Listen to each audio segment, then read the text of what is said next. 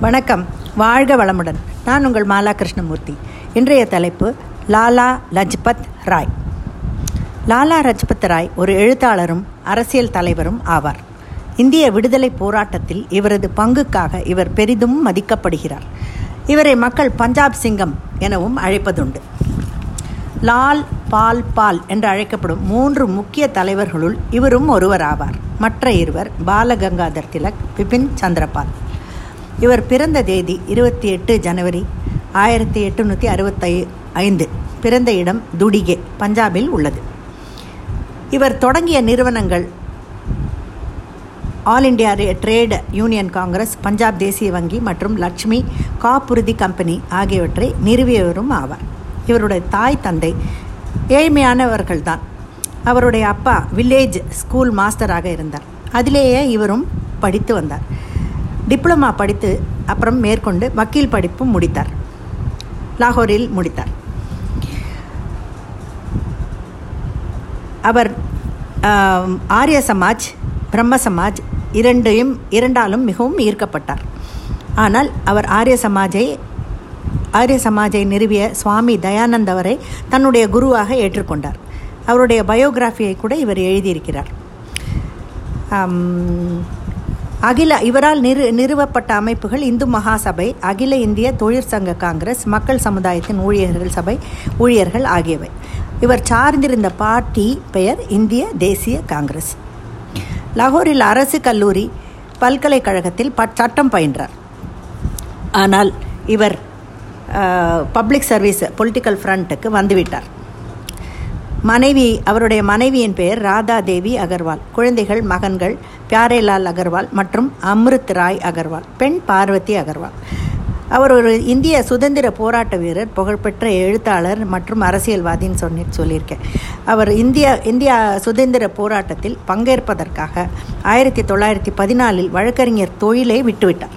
சட்டத்தில் இருந்து விலகிய உடனேயே அவர் பிரிட்டனுக்கு சென்றார். ஆரிய சமாஜ் மற்றும் வகுப்புவாத பிரதிநிதித்துவம் ஆகியவை லாலா லஜ்பத் ராயின் ஆரம்பகால சுதந்திர போராட்டத்தில் தாக்கத்தை ஏற்படுத்திய இரண்டு முக்கிய காரணிகளாகும்.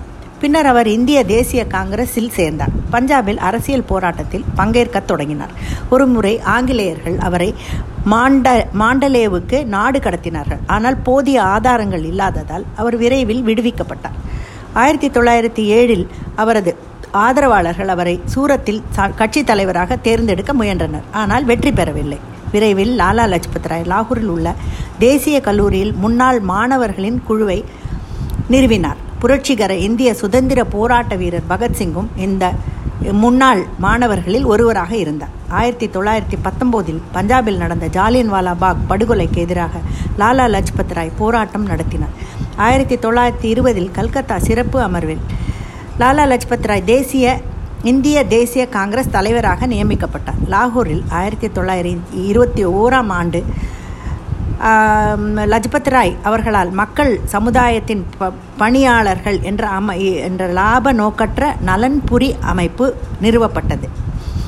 ஆயிரத்தி தொள்ளாயிரத்தி நாற்பத்தி ஏழாம் ஆண்டுக்கு பிறகு இந்த அமைப்பு டில்லிக்கு மாற்றம் மாற்றப்பட்டது. பின்னர் இந்த அமைப்பின் பல கிளைகள் இந்தியாவின் பல பகுதிகளில் நிறுவப்பட்டன. அவரது கருத்துப்படி தாழ்த்தப்பட்ட சாதியினர் வேதங்களையும் மந்திரங்களையும் படிக்கவும் ஓதவும் அனுமதிக்க வேண்டும். எல்லோரும் கடவுளின் கண்களில் ஒருவரே எல்லா அப் என்ற ஒரு கொள்கையை மத கொள்கையை பின்பற்றினார். தனது ஒரு எழுத்தில் இந்தியாவின் சாதி அமைப்பு மற்றும் பெண்களின் நிலை குறித்து கருத்து தெரிவித்தார். அவர் எழுதினார் சாதி அமைப்பு பெண்களின் நிலை மற்றும் தீண்டாமை ஆகியவற்றுடன் இந்து சமூகம் தனது சொந்த போரில் போராட வேண்டும் என்று. ஆயிரத்தி தொள்ளாயிரத்தி பதினேழு முதல் ஆயிரத்தி தொள்ளாயிரத்தி இருபது வரை அவர் அமெரிக்காவில் தங்கியிருந்தார். நியூயார்க் நகரின் இந்தியன் ஹோம் ரூல் லீக் அவரால் நிறுவப்பட்டது. யங் இந்தியா மற்றும் ஹிந்துஸ்தான் தகவல் சேவைகள் சங்கமும் இந்த நேரத்தில் லாலா லஜ்பதி ராய் அவர்களால் நிறுவப்பட்டது. இந்தியாவின் பிரிட்டிஷ் ஆட்சியின் தவறான நிர்வாகத்தில் நிர்வாகத்திற்கு எதிராக மனு தாக்கல் செய்தார். இந்தியாவுக்கு சுதந்திரம் கோரினார். இதை பல சர்வதேச சமூகங்கள் வலுவாக ஆதரித்தன. ஆயிரத்தி தொள்ளாயிரத்தி பத்தொம்போதில் உலகப் போருக்கு பிறகு இந்தியா திரும்பினார். ஆயிரத்தி தொள்ளாயிரத்தி இருபதாம் ஆண்டு பஞ்சாபில் ஒத்துழையாமை இயக்கத்துக்கு அவர் தலைமை தாங்கினார். இருபத்தொன்று முதல் இருபத்தொம்போது வரை அவரை ஆங்கிலேயர் தடுத்து நிறுத்தினர். ஆனால் விடுதலை ஆன உடனேயே அவர் சட்டமன்றத்திற்கு தேர்ந்தெடுக்கப்பட்டார். ஆயிரத்தி தொள்ளாயிரத்தி இருபத்தா இருபதாம் ஆண்டில் தனது சொந்த ஊரில் முதல் கல்வி நிறுவனமான ஆர்கே உயர்நிலைப் பள்ளியை நிறுவினார். ஆயிரத்தி தொள்ளாயிரத்தி இருபத்தி ரெண்டில் சௌரி சௌரி சம்பவத்திற்கு பிறகு மகாத்மா காந்தி ஒத்துழையாமை இயக்கத்தை பின்னுக்கு தள் பின்னால் பின்னுக்கு தள்ளினார். மேலும் காந்தியின் முடிவை அவர் கடுமையாக எதிர்த்தார். பின்னர் ராய் காங்கிரஸ் சுதந்திர கட்சி என்ற மற்றொரு கட்சியை உருவாக்க விரும்பினார். ஐக்கிய ராஜ்யம் ஆயிரத்தி தொள்ளாயிரத்தி இருபத்தி எட்டாம் ஆண்டு சைமன் கமிஷனை ஆரம்பித்தது. இதில் இந்திய உறுப்பினர்களே இல்லாததால் அதனை எதிர்த்து நாடெங்கும் புரட்சி வெடித்தது. லாகூரில் Lala Lajpat Rai Simon go back என்று என்ற எதிர்ப்பு ஊர்வலத்தை மிகவும் அமைதியாக நடத்தினார். ஆனால் இந்த அமைதி போராட்டக்காரர்கள் மீது கண்மூடித்தனமாக தடியடி நடத்தியது அந்த போலீஸ்காரர்கள். ஆங்கில ஆணைப்படி. இதில் படு காயமடைந்த லாலா லஜ்பத் ராய் பதினெட்டு நாள் போராடி பின்னர் உயிர் துறந்தார். தனது சொந்த அப்பாவி குடிமக்களை தாக்கும் அரசாங்கம் நாகரீக அரசாங்கம் என்று அழைக்கப்படுவதில்லை. நினைவில் கொள்ளுங்கள் அத்தகைய அரசாங்கம் நீண்ட காலம் நீடிக்காது. இன்று என் மீது அடிக்கப்பட்ட அடிகள் இந்தியாவின் பிரிட்டிஷ் ஆட்சியின் சவப்பெட்டியின் கடைசி அணிகளாக இருக்கும் என்று நான் உறுதியளிக்கிறேன் என்று சூளுரைத்தார். பகத்சிங் ராயின் திருமணத்திற்கு மரணத்திற்கு பழிவாங்க சபதம் செய்தார். ராஜ்குரு பகத்சிங் சுக்தேவ் மூவரும் பின்னால் தூக்கிலிடப்பட்டனர். சந்திரசேகர் ஆசாத் மற்றும் பகத்சிங் ஆகியோர் ராயின் முக்கியமான சீடர்கள்.